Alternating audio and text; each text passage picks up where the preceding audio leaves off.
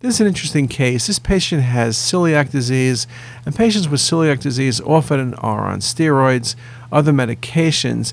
And when you start looking at the images, particularly the proximal bowel, there's diffuse small bowel thickening, a very classic location for with sprue would be seen. When you start looking in this patient with fever at the liver, there's a low density liver lesion that has a few air bubbles. Short of a patient having a recent biopsy or a procedure, when I see air bubbles, I'm thinking abscess but only about 20% or so of liver or splenic abscesses actually have air bubbles.